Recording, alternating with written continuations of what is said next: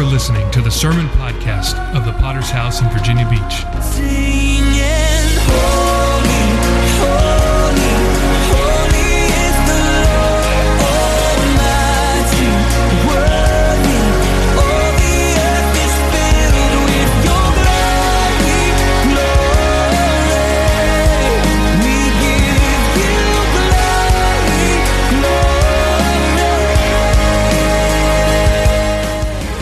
Local church with a worldwide vision for winning souls, making disciples, and planting churches. We are a Pentecostal church affiliated with the Christian Fellowship Ministries. We hope you enjoy today's sermon. Your hands, You hold the universe. squander that. Don't squander the opportunity to gather in God's house. Do not forsake the assembling of ourselves together, as is the manner of some in these last days. And I want to encourage you tonight. Uh, I, don't have to tell you because you're already here. but I do want to encourage you uh, that the, the church is a great place to be. I've, I've often, uh, anytime I've missed a church service, I've regretted it.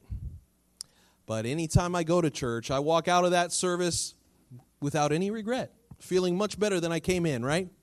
And so uh, it's a great opportunity to gather in the house of God. Let's open up our Bibles this evening to the book of Acts and chapter 8, if you would join me there. I love the book of Acts. The book of Acts, to me, reads uh, like an exciting comic book with action on every page as the new church begins to be established on planet Earth.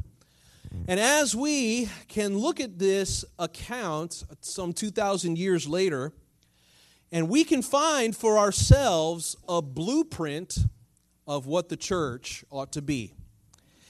And you have found yourself here on this Wednesday night recharge service. Uh, we're in the middle of a sermon series that we've been doing on Wednesday nights. The sermon's uh, topic has been on the theme of evangelism, winning the lost, and, uh, and making disciples. And I want to continue in that theme and in that, uh, that idea tonight as we look at this incredible uh, uh, account of the very first time someone who is not a Jew believes in Jesus. And it's an incredible, incredible account that I want to read here in just a moment. Acts chapter 8, if you join me there. There's a very important number to me. I'm going to say it quickly so nobody remembers it 601 949319. That number is my social security number.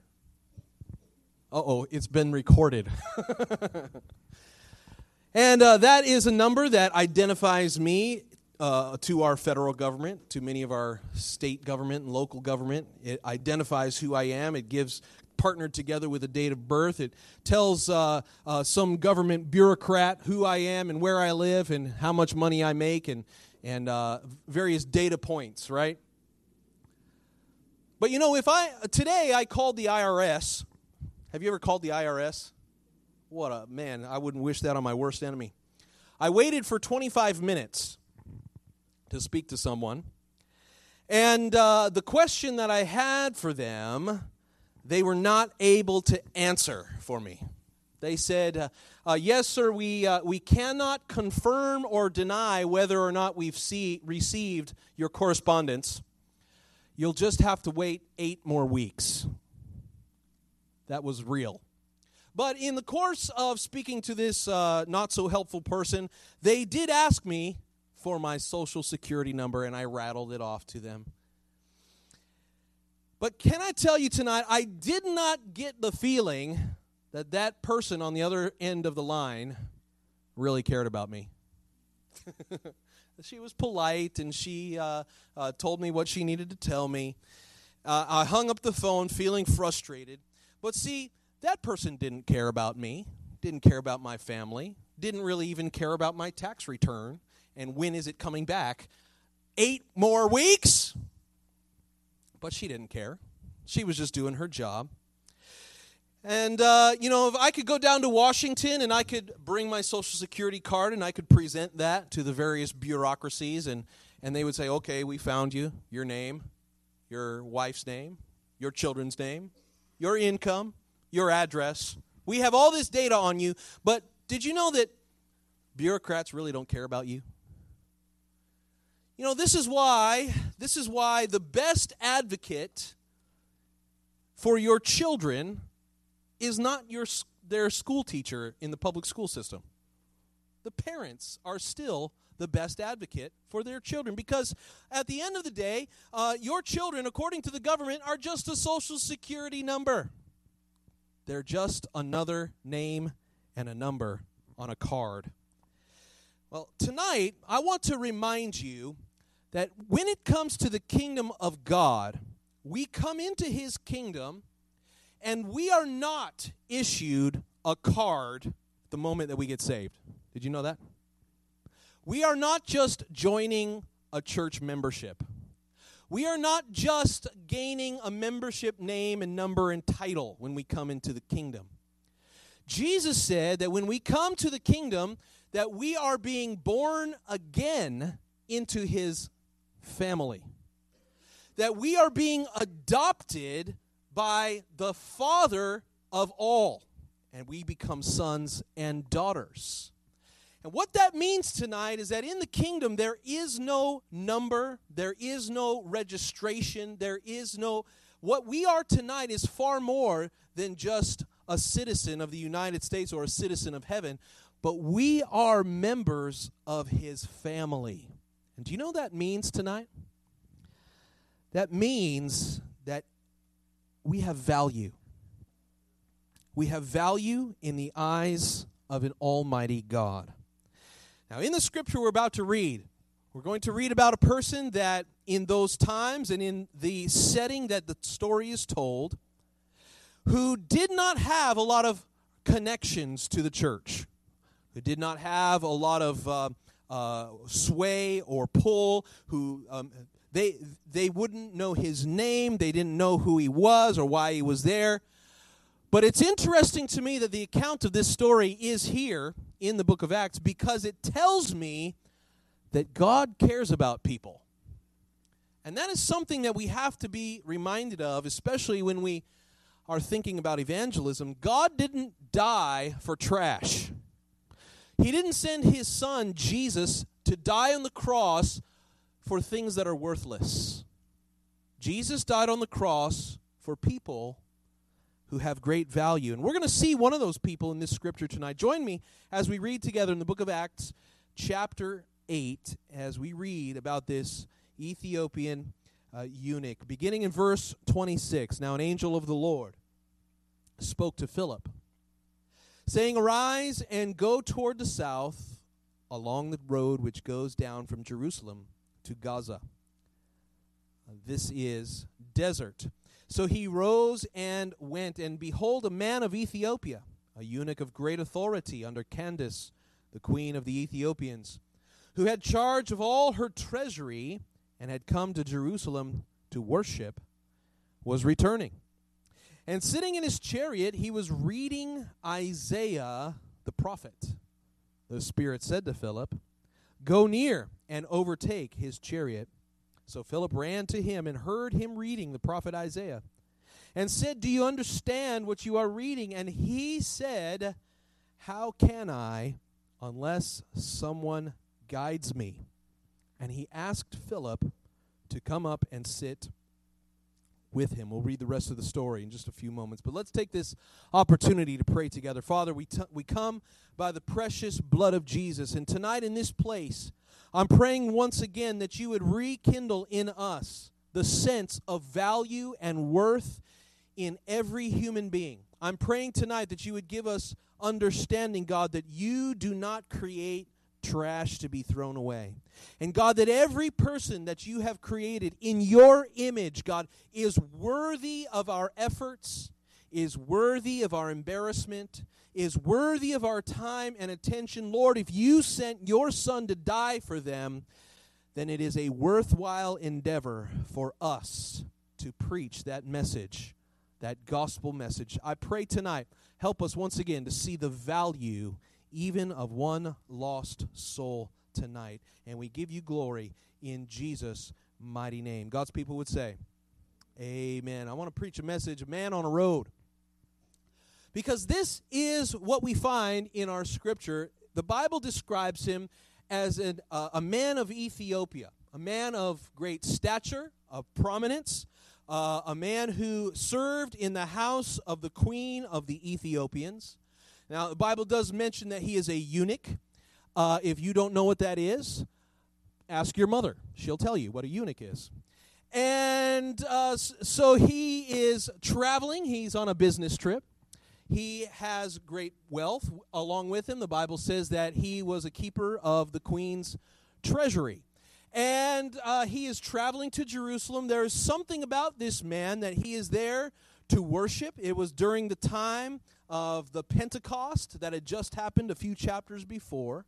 And so we don't know a whole lot about his religious background, only that he did not understand the scriptures that he was reading. But there was something about him that was curious. We could call this Ethiopian a seeker, someone who is truly curious and truly seeking the truth of the kingdom of God. Now, I want to tell you tonight that this Ethiopian man represents for us an entire generation. In this Ethiopian man, we can see the people that are mostly going to be on that ocean front on Friday, Saturday, and Sunday. These are people who uh, uh, probably don't go to church on Sunday. These are people who may have some Christian background, who maybe have some religious experience, like this man did, who have been a few times to observe a worship, but truly and fundamentally do not understand the things of God. I mentioned earlier that we are now living in a post Christian America, and that is uh, unfortunately true that our nation, founded on Christian, godly, biblical foundations, has now take, taken a major turn in the last uh, 30 to 40 years.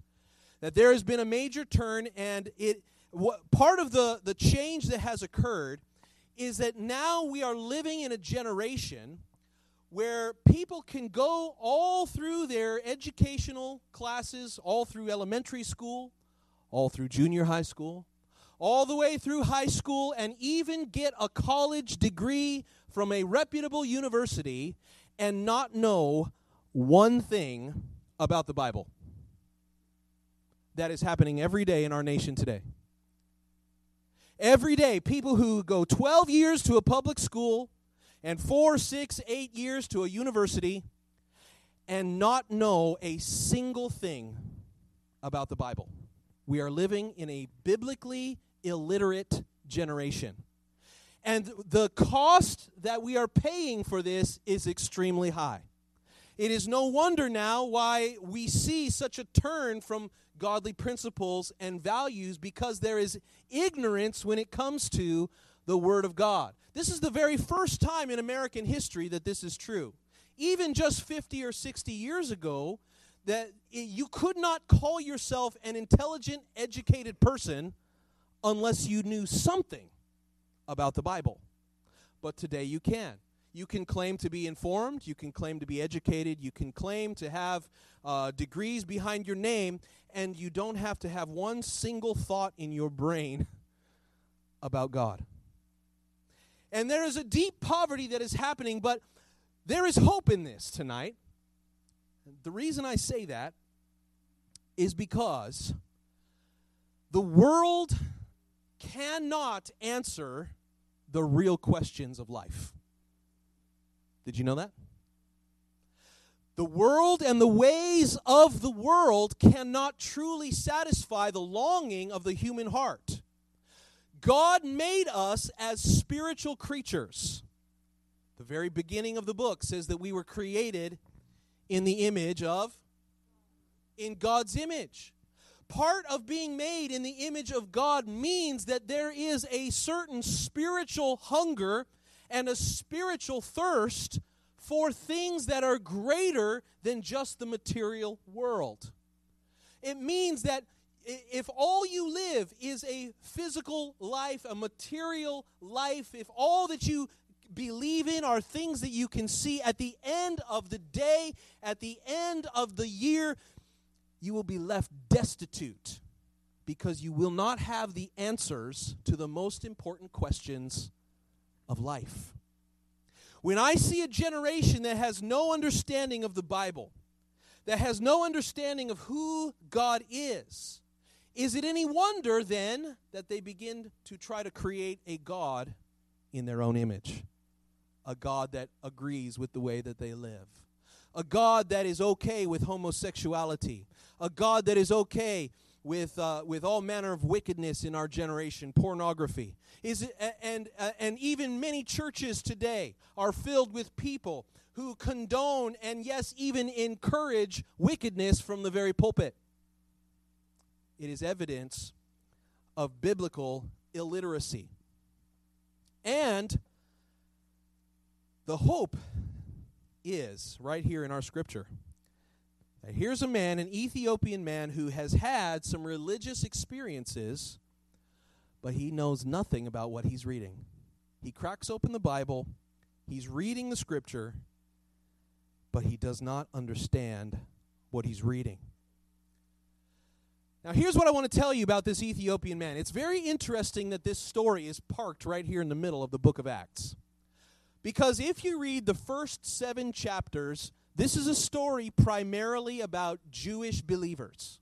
When Jesus came to the earth, he came first for the house of Jacob. He came first to the people of Israel. He came first to minister to his brothers, to his nation. He came first for the Jew and then later on for the Gentile. But in these first seven chapters, we're reading about great revival that's breaking out among the Jewish people. That as the apostles begin to preach the gospel from one city to the next, they would go into the Jewish synagogue. And the pattern of their ministry was they would go into the synagogue, they would teach about Jesus, the Christ, who died and then resurrected, and they would, from the scriptures, they would reveal Jesus as the Messiah. And they had great success with this. Despite all of the uh, all of the persecution that came against them, despite the Pharisees and the Sadducees who tried to shut them down again and again, but they saw miracles, they saw people healed, they began to preach, and people, Jewish people, a lot of them, began to get saved. But what we do not read about is anybody else getting saved. We don't read all through these first seven chapters, we don't read about anyone from any other nation except Israel. And so when we come to this account, it is the very first time that the church begins to reach out to a foreign person, to someone who's not a Jew, to an Ethiopian, a person of a different culture, no doubt a different language, a different skin color, a different way of life, an outsider. And you you you know, it's you might think, you know, in our in our um, in our very culturally sensitive generation that we live in, you might think that, oh, yeah, it's that's no big deal to reach out to another culture or someone who's not. But that's a really big deal, isn't it? To cross rac- racial and cultural divides and to begin to reach out to someone who had no connections in the church at that time. But here's what I want to show you something so interesting. Go back to our scripture, Acts chapter 8, in verse 26.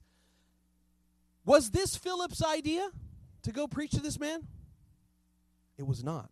It said that an angel of the Lord spoke to Philip, saying, Arise and go toward the south along the road which goes down from Jerusalem. So he arose and went. And then in verse 29 it says, Then the Spirit said to Philip, Go near and overtake this chariot. Could you imagine being Philip? Could you imagine following the voice of the angel and saying, I've got an appointment for you, Philip. I've got someone I need you to meet. Go down the road and I'll show him to you when you get there. And there's Philip walking on the side of the road. Where's this guy I'm looking for? And there he sees him. He's on a chariot. He's a different skin color. He's got a scroll from the book of Isaiah. Look, people didn't carry around scrolls with them in those days. They didn't have the Bible app like you have in your pocket. A scroll was worth a whole year's worth of life savings, right? it would be worth incredible, vast amounts of money and treasure. This man would have had all of the outward signs of wealth, and, and he'd be traveling along the road. No doubt he's got a security detail attached to him. He's a guy of prominence. And here's little Philip, little old Philip, who's been chased around by the Romans, who's been persecuted by the Jews. That's pretty intimidating. Does this guy even speak the same language as me? Here's the truth tonight. Sometimes God will call you to minister to people who are not like you. And that's uncomfortable sometimes. Can we just be honest? Sometimes God will call you to people who think you're weird or to people that you think are weird. And that's okay. If we are going to reach beyond our little inner circle, our little family church here, if we're going to reach out beyond that, it's going to be because someone here listens to the voice of the Spirit and says, Go talk to that person who is really, really different from you say, Pastor, I'm just, you know, I'm just an average Joe. I, I don't make a lot of money. And there's the businessman who's flying on Learjets every other weekend. What do I have to say to him? You've got a lot to say to him, don't you? What about that person who, uh, uh, you know, who's got a different skin color than me, and maybe the, there's an age gap, and I'm too old to talk to that young person, or I'm too young to talk to that old person. We can always find an excuse why we shouldn't be talking to somebody about Jesus. But the truth is that this was not Philip's idea. This was the Spirit of God. I want you to go talk to that person. See, nobody like him has ever been saved before. But Philip, this is my job that I have for you. Do you know what that tells me tonight? It tells me that God cares about people. God cares about people. Yes, we know that he cared had an, a, had a special care for his people, Israel. Jesus came to them first. Jesus was rejected by many of the Jews, most of the Jews. And so God says, now let's see what we can do. When we begin to stretch the boundaries, stretch out the borders, let's begin to see how the Spirit moves in people who are of different cultural backgrounds. It begins with this Ethiopian. A few chapters later, we read about a we read about a, a, man named Cornelius. And in these accounts, we read about how God Himself is reaching beyond the barriers. You remember the story, Peter on the rooftop. And he's having himself a nice little siesta, taking a little nap in the, in the sun. And he falls asleep, and God gives him a vision. And in that vision are presented to him all of these manner of foods that the Jews would not dare touch. The foods like, uh, like shrimp and crab and bacon. Glory to God. And Peter looks at all of those and he says, Oh, Lord, I can't eat that. Don't you know I'm a Jew, Lord? But the, the Lord is speaking to him and saying, Take Peter and eat in his vision. He said, Lord, I can't do this. I've kept these commandments my whole life. I've kept this law, and I can't I can't violate what you what I know is right. He's got convictions. And thank God for people who have convictions. But the, the meaning of the vision was more than just food. The meaning of the vision was that God wanted Peter to begin thinking out uh, outside of the box. Up until that point, Peter had only been witnessing and preaching and caring for the Jewish people. But now the message is it's time to go beyond. It's time to begin thinking about other people who aren't like you, Peter. Who aren't like you. Let me ask you tonight When's the last time God was able to speak to you to witness or minister to someone who's not like you? See, the problem is many times that when we see people who are not like us, uh, we don't often, uh, uh or we don't automatically attach value to them. And that's wrong of us, isn't it? Sometimes there are there are racial or there are uh, cultural divides or there are there's history or you know it's a, a neighbor who parked in your spot you know and and I, I don't even want to talk to them anyway. And what God wants us to do is to see beyond the little cultural differences tonight and see that they are precious to Him. The world is precious to Him. Can I ask you tonight, what are the things that are valuable to God? What could you, if God was having a birthday, now we know God was never born, but if God was having a birthday and it was your chance to buy him something, what would you get for him? What do you get the person who literally made everything? Do you get him a diamond ring? He doesn't care about that. You buy him a plot of land?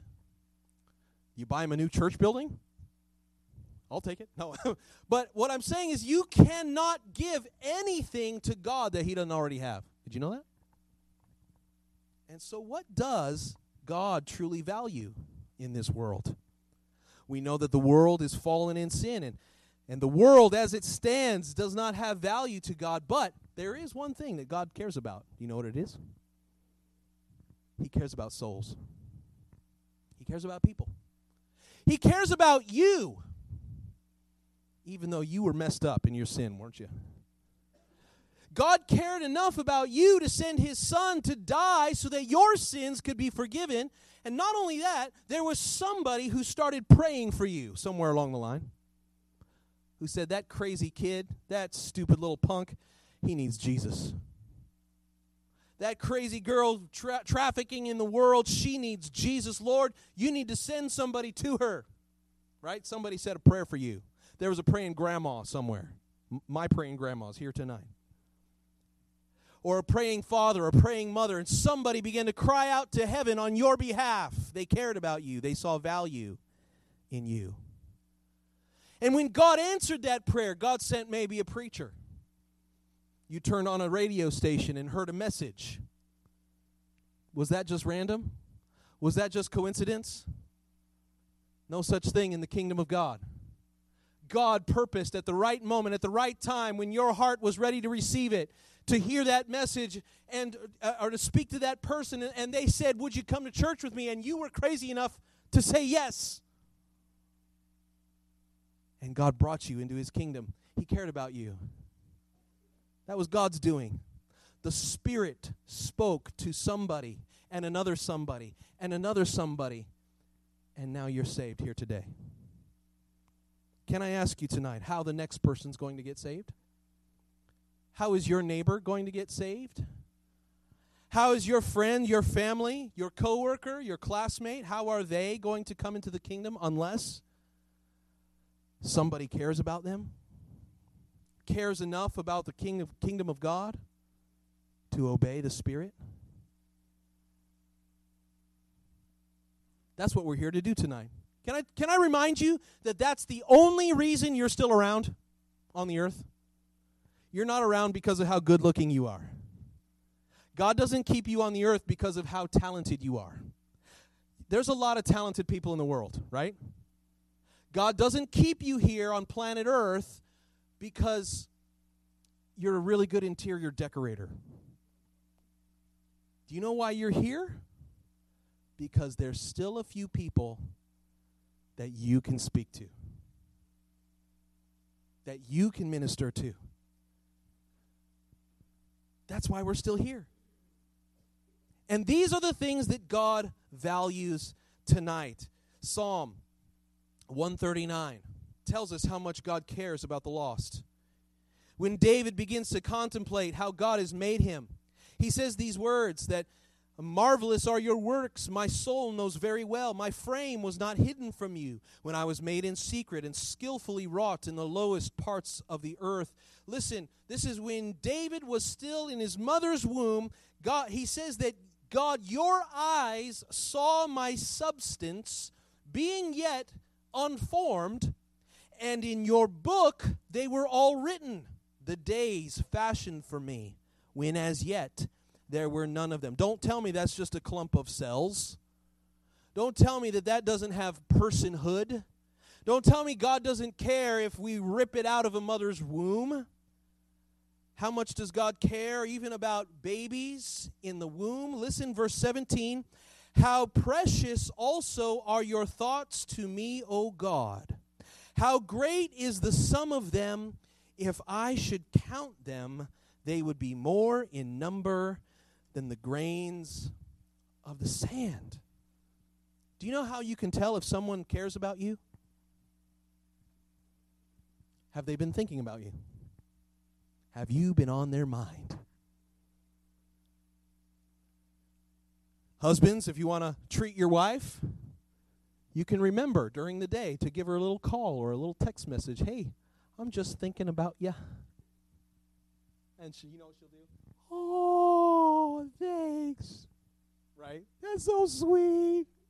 You were thinking about me. This is not what my wife does, but uh, this in my imagination. but when you're thinking about someone, when when they're on your mind, you know what it means? It means you care about them. You remember? If you're married in this place, you remember what it was like to fall in love with your spouse? It's like you couldn't stop thinking about them. It's like you couldn't get through the day without thinking what your relationship was going to be like. That's what it means to be in love. Did you hear how often God was thinking about David even before he was born? It said, How precious are your thoughts to me, O God. If I should count them, they would number more than the sand. And can I tell you tonight, that is not just true about David. That's true about every human being, every person, saved and even unsaved. God is thinking about them. Right now, there's people that you don't like, that God's thinking about them. There's people that aren't like you, like this Ethiopian man that say that, oh they're, they're just out of my range that god that's not the person. Can't you bring me to person to someone who's just like me? I'll witness to them lord. Someone who's my age and my background and my income and i know how to talk to those people. But you know there's only one of you. And there's a whole lot of people who aren't like you. And god says i care about those people. One of the things about serving god beloved is that as you live for Him, one of the things that starts to happen is that you should start loving the things that He loves and hating the things that He hates. Now, I just want to close tonight and get through the end of this story and see what happened when Philip was willing to reach out to someone who was very, very much not like him. First of all, let us see in verse 30. Philip ran to him. Everybody say the words ran to him. You know that doesn't mean that he was necessarily excited about this? He could have been nervous, he could have been unsure. But what he was doing was simply obeying the Lord. And I see in that little phrase, I see the same thing that King David did when there was a Philistine out on the battlefield. And the Bible said that he ran toward him, ran into the battle. And before he could allow himself to be overwhelmed with fear, he ran to this very, very strange person. He ran to him. What do you do when the Spirit sa- whispers to you, Hey, see that person right there? The one look at, at the tomatoes in the produce section. But Lord, they're not like me. Look at them, all those tattoos and piercings. Lord, I can't talk run to him, her, them. Lord, look at all those children. I can't handle all that.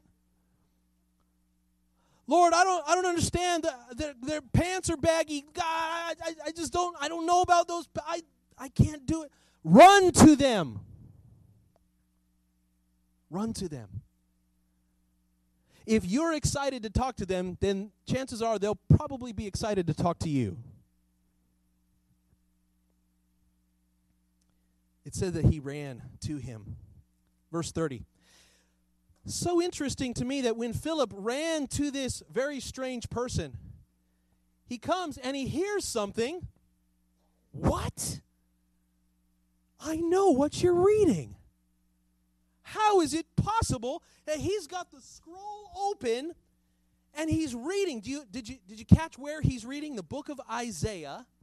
And this was the scripture where he read He was led as a sheep to the slaughter, and as a lamb before its shearer is silent, so he opened not his mouth. In his humiliation, his justice was taken away, and who will declare his generation for his life is taken from the earth? Philip would have instantly recognized this is from the prophet Isaiah. He would have instantly recognized this is not just any scripture. This is talking about Jesus, the one who was just crucified, who gave his life as a lamb laid down, who didn't open his mouth before the accusers. He, eh, he would have instantly known what he talked was he was talking about. What a perfect opportunity, man. These are the kinds of opportunities that every preacher prays for. God, lead me to the person who's reading the right portion of Scripture and thinking to themselves, what in the world does that mean? And Philip is there at the right moment to explain. Now, let me ask you this question What if Philip had gotten butterflies in his tummy? What if Philip had made an excuse to himself? Said, Oh, that Ethiopian. No, no, let me go find another Jew to talk to. Someone who understands the scriptures so I can tell them about Jesus. Can you imagine the opportunity that he would have missed that day? The Ethiopian man, very strange, very different, very rich, but he was reading something that was very, very powerful, and he didn't even know it. The Apostle Paul told us that how will they believe unless they hear? And how will they hear without a preacher? I was talking to a person today on the phone, person who's going through great tribulation, difficulty. But even as he's going through this terrible thing, he's beginning to read his Bible. And in the back of my mind, I'm thinking, it's a good thing you're going through that because you never read your Bible before. And as he's reading the Bible, he's telling me the things that God is speaking to him about. And he's saying, Pastor, I, I get it. I understand this. It's amazing. And for the first time, the Word of God is coming alive because he's really seeing what it means. I want to tell you, there's people like this all around you. In a biblically illiterate generation, there's people like this all around you. They do, they do have answers. Uh, they do have questions, but they don't have answers. So Philip takes the opportunity and he says, verse 35, then Philip opened his mouth. You know, I think a lot of Christians can learn from that. Sometimes all it takes is to open your mouth. Didn't Jesus promise that when you stand before kings or when you stand before councils, that all you got to do is open your mouth and he will put the words that you need? Say, I don't know what to say. I don't have a Bible degree. I, I haven't even read the whole thing myself. What am I going to say? If you will do what Philip did and just, uh, uh, Jesus loves you. and you'll probably say some crazy stuff, but that's okay because God uses crazy people who are just willing to open their mouth. That's all it takes. Just willing. Lord, I don't know what I'm going to say, but ah, fill this thing. Because I've used it for a lot of wicked stuff before. I want you to use it for your kingdom. And when it's in the right moment, and when it's in the right scripture, and Philip opened his mouth and beginning with the scriptures, he preached Jesus to him. Now he must God must have put some words in Philip's mouth that day. God must have inspired this man. And I'm going to tell you there is nothing nothing in this life more exciting than doing that right there. To me that is the most exciting part of being a Christian. I love preaching to you people. My 45 minute sermons prove that to you. But what I love even more than that is explaining the gospel to someone who wants to understand it. There is nothing more exciting than that. To see the light bulb begin to shine, to see the lights begin to come on. Oh, I get it. I'm a sinner and I'm on my way to hell, but Jesus died for me so that the price could be paid. What do I need to do now? Beginning at the scriptures, Philip opened his mouth and preached Jesus. Now, verse 36 as they went down the road, they came to some water. Oh, I love it. They came to some water. And the eunuch said, Hey, here's some water. What hinders me from being baptized? I'm ready. Let's do this. I'm all in, baby. It's time to get baptized. Listen, he didn't have a, a Bible degree. He had not gone to cemetery. I mean seminary. He had not he had not been uh, uh, you know trained by the clad by the masters. All he had been, Philip, all he had been was with the disciples. And that was enough. And this Ethiopian eunuch says, What hinders me? Can I be baptized? See that puddle? Could you baptize me here, please? I don't want to go to hell. I'd like to be saved. Philip said, Yeah, let's do this, man. Philip said, If you believe with all your heart, then you may. And he answered and said, I believe Jesus Christ is the Son of God. So he commanded his chariot to stand still. And Philip and the eunuch went down in the water, and he baptized him. I want to close with this last truth that's going to blow you away. Are you ready for this? Verse 39.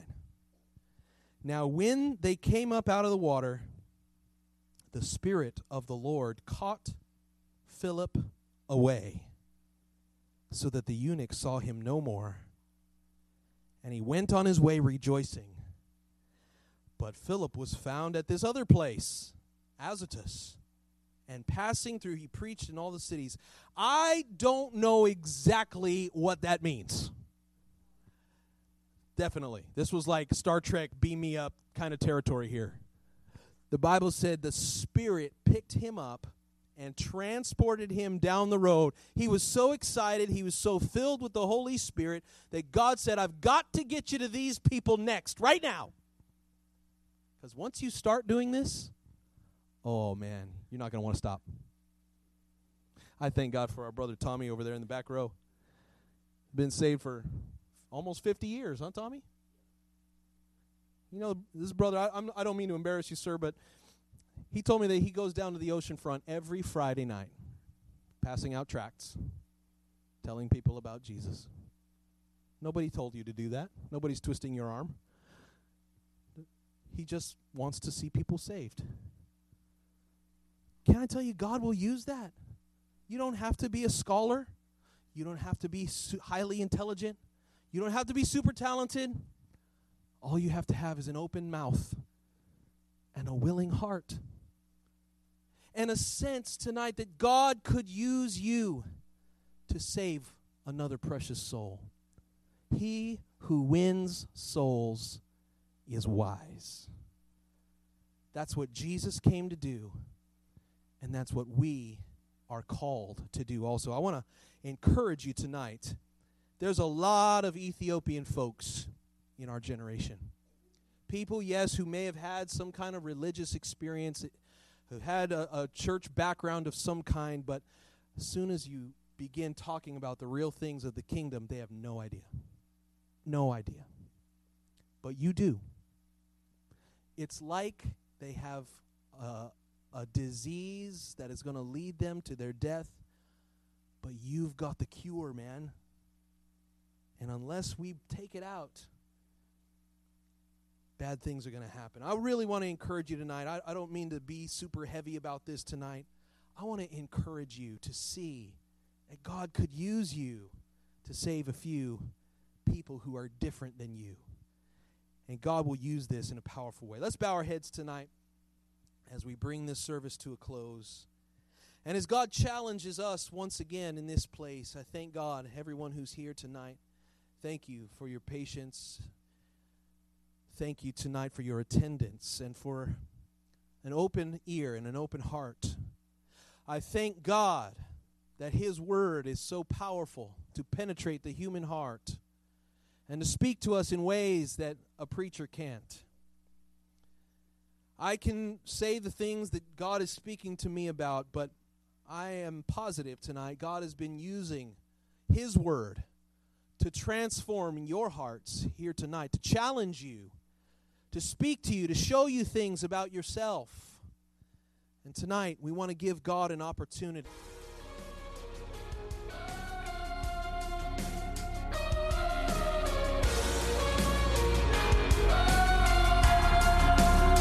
We thank you again for listening. Do you want to receive updates from our church in your inbox? Make sure to sign up at our website, vbph.org. If this message has been a blessing to you, would you consider supporting our ministry with a generous donation? Please visit our website at vbph.org and scroll down to find the Give button at the bottom of the page. We would be so grateful for your support. Until next time, love God and love people.